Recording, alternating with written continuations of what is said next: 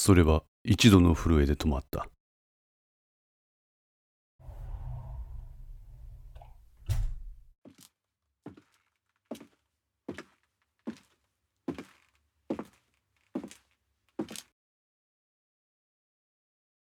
容体は安定しています。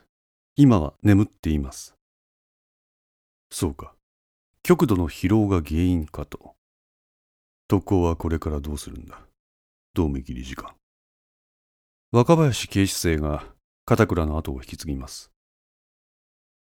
大丈夫なのか？問題ありません。松永課長の人選です。朝倉事件時、石川で活躍した人物です。私がこうして上杉情報官と直接お会いできるのも若林警視正の調整力の高さです。そのようだ。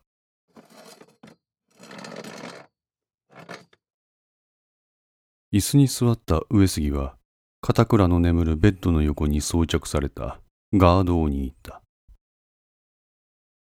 年配だな。片倉ですか？ああ。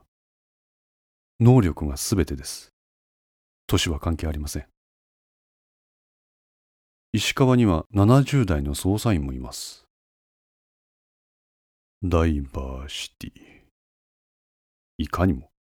聞こえはいいが、その実慢性的な人員不足に悩まされている。おっしゃる通りです。お互い予算だけではいかんともしがたいな。人材確保というものは。はい。傍聴機関でありながら、あえてスパイを受け入れ、それを正規のスタッフとして使わねばならん。それほどまでに内調も人員が不足しているということですか？そっちは潜入される方だが、こっちはあえてだ。そこのところ間違いのないように。御意。人材確保は急務だ。この山が終わったら採用の方に行きたいもんです。何か妙案が。まあ、ないことはないです。ま、その時は知恵を貸してくれ。はい。さて、と言って、ベッドガードから手を離した上杉は立ち上がった。今日だろ。これからです。大体の流れは予想できるが、後で報告を入れてくれ。こちらで調整する。はい。何があっても冷静沈着。感情を表に出すことなど決してない。冷淡にも思えるが、インテリジェンスの世界のトップである彼がそうであることは、指揮下で動く人間にとってはむしろこれ以上のない信頼でもある。病室を後にする上杉を見送った同盟はつぶやいた。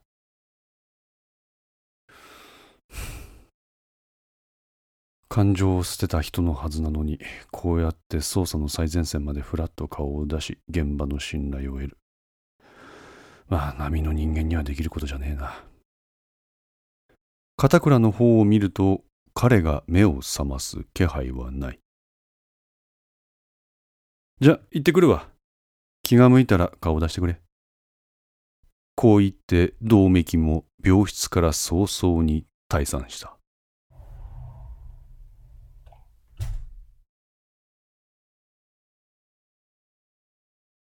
同盟が去って10秒ほど経っただろうか。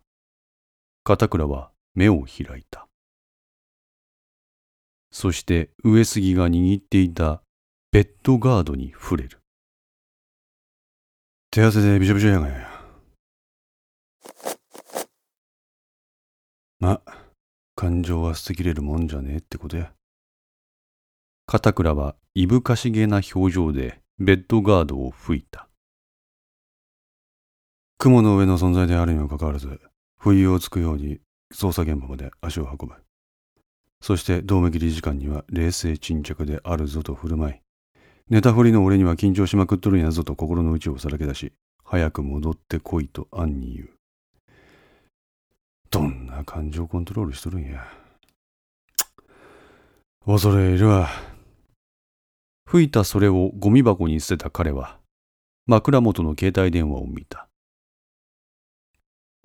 どうしたんかな？古田の離脱は岡田からの報告で知っていた。うーん。かつての部下である岡田から休めと言われ、はい、わかりましたと素直にその言いつけを聞く。そんな個性を古田が持ち合わせていないことは、付き合いの長い片倉は知っている。すっぽんの年。そう呼ばれた古田のことだ。捜査から外されても独自のルートでその真相を解明するよう動くだろう。しかし捜査を外されたといえども、古田は岡田の部下だ。ついさっき古田の上司、岡田は剣徳をすっ飛ばして、特攻が椎名の管理をしているのではないかと疑いをかけてきた。その疑念を晴らすことはできたように感じたが、ここでまた特攻の長である自分が、岡田をすっ飛ばして彼の部下である古田と直で連絡を取り合うと、二つの部署の間に新たな亀裂を生じさせかねない。今は無理や、父さん。古田の着信を片倉は黙殺した。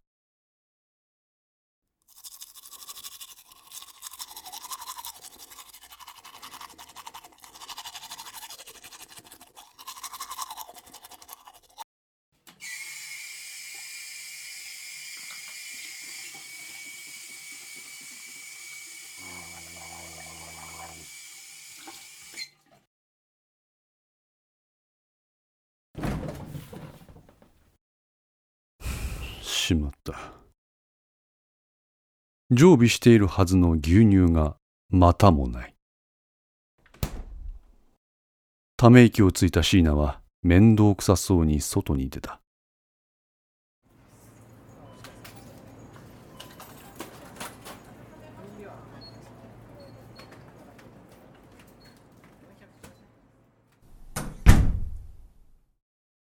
備品棚に手を伸ばした彼はそこから携帯電話を取り出した。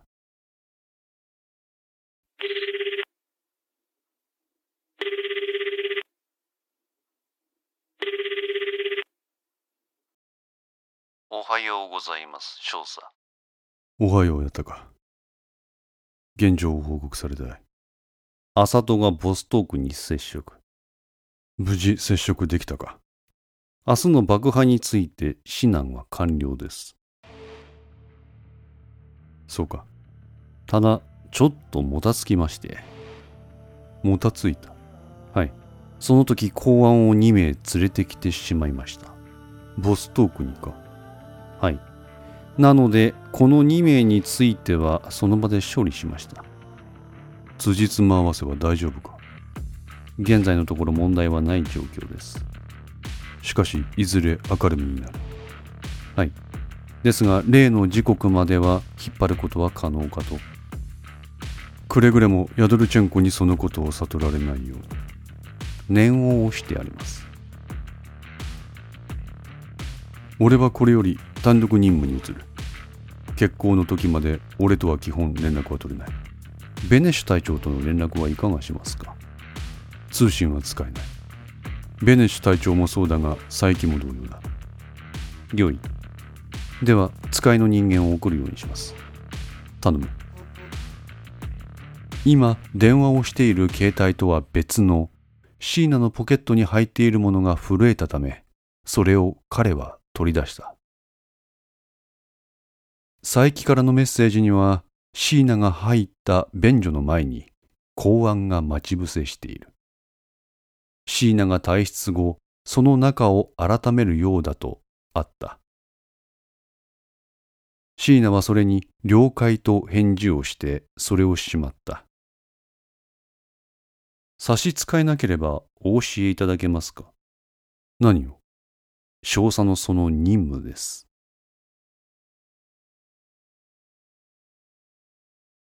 極秘である。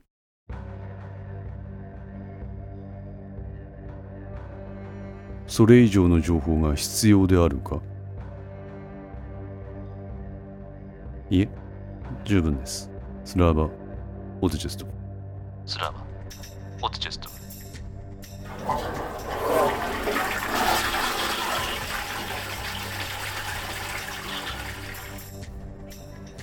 トイレから出ると中年男性がそわそわした様子でそこに立っていたおそらく自分の体質を待ち望んでいたのだろう彼に会釈をした椎名は牛乳を手にしてレジに向かう。274円です。リンでエッタートマガジンネットスペントルコスイッチョスたった今からこの店は使えない。こう言って椎名は携帯電話を店のレジ係に渡した。スパスイバパジャルスタ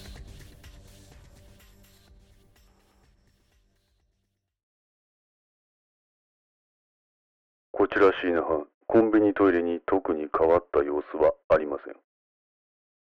背もたれに深く身を委ねた佐伯は大きく息をついた。おはよう。岡田が部屋に入ってきた。おはようございます。あれ？立ち上がる佐伯を見て岡田は容量がつかめない表情を見せた。マサさんは？休憩されていますうんあそう30分ほど休むっておっしゃって出て行かれましたが、すでに1時間は経ちました。疲れてんだろう。そのようです。君は？あ、自分、佐伯と申します。佐伯はい。どこかで見たような。三貞君信の警備担当でした。あ、なんでお前がここにいるんだ？三貞藩の班長から中に戻れって言われまして。おい、ちょっと待てよ。こっちはろくに調べの報告も入ってきてないぞ。しかしそんなこと言われても、自分は班長に言われた通りにここに来たんで。岡田はため息をつく。そして鼻息荒く佐伯の前にある無線機器を操作し、そのマイクに口を近づける。本部から三貞藩。応答はない。こちら本部。三貞藩、班長、応答せよ。またも応答がない。本部から三貞藩。はい、三貞藩。班長か。いえ、自分は班長ではありません。班長に用がある。班長と繋いでくれ。班長は今調べ中でして。至急だ。とにかく繋げ。何ボケたこと言ってんだ。待つこと数分。三貞藩から本部。班長。これはどういうことだ？申し訳ございません。班長の行方がわかりません。は自分は班長ではありません。班長は調べ室の中にいるものと思っていたんですが、いらっしゃらないんです。おい、お前さっきから調べ調べって言うけど、班長は何の調べやってんだ最近の調べです。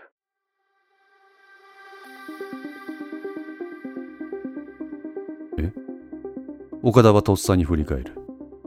先ほどまで話していた佐伯の姿はその部屋にはなかった。5のセンスリーいかがでしたでしょうか？ご意見やご感想がありましたら Twitter からお寄せください。皆様の声は私にとって非常に励みになりますのでぜひともよろしくお願いいたします。お寄せいただいた声には実質ですが何かしらの返信をさせていただきます。また iTunes Music Store の中のレビューも頂戴できれば嬉しいです。闇と船 F の活動状況については Twitter をメインに報告いたします。よろしければぜひフォローください。それでは皆さんごきげんよう。